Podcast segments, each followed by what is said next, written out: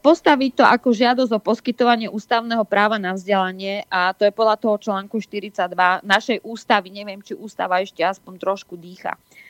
Tam som to zhrnula tak, že poviem tú základnú verziu toho, akože tú, tú žiadosť, že dovolujem si vás týmto ako zákonný zástupca môjho syna, céry, meno tam treba uviezť, požiadať o poskytovanie plnohodnotného vzdelania v zmysle ustanovenia článku 42 našej ústavy ako ústavného práva na vzdelanie.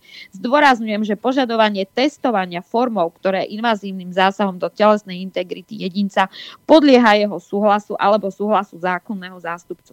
Uvedený zásah je odberom biologického materi- materiálu a zároveň nemôže byť podmienkou poskytovania ústavou chráneného práva občana na vzdelanie.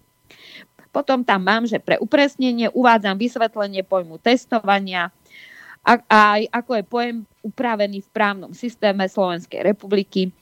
A tam je potom sú tam zákonné úpravy, to nebudem čítať. Ešte som im tam dala potom na lavírovanie, že akože jedinú takú možnosť, ktorú ja ako zákonný e, rodič som ochotný tolerovať, je e, forma zistenia infekčnosti ako meranie teploty a maximálne ten slinný test ako neinvazívnu tú formu získania, teda, aj keď teda naozaj nerelevantného výsledku o tom, či je niekto infekčný alebo neinfekčný.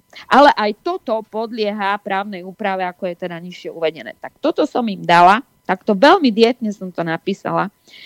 A tam sú potom oparagrafované všetky veci ohľadne informovaného súhlasu, odberu biologického materiálu, tak ako to máme zákonne upravené.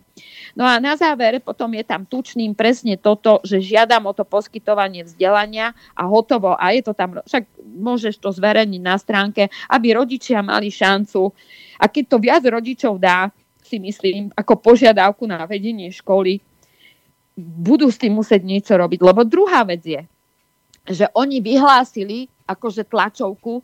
Ja, ja neviem vlastne, ja stále nevidím ten legislatívny normálny základ, že oni sa postavia, zahlásia, že podľa nejakej vyhlášky ty nesmieš do školy, keď nemáš vyrýpaný nos.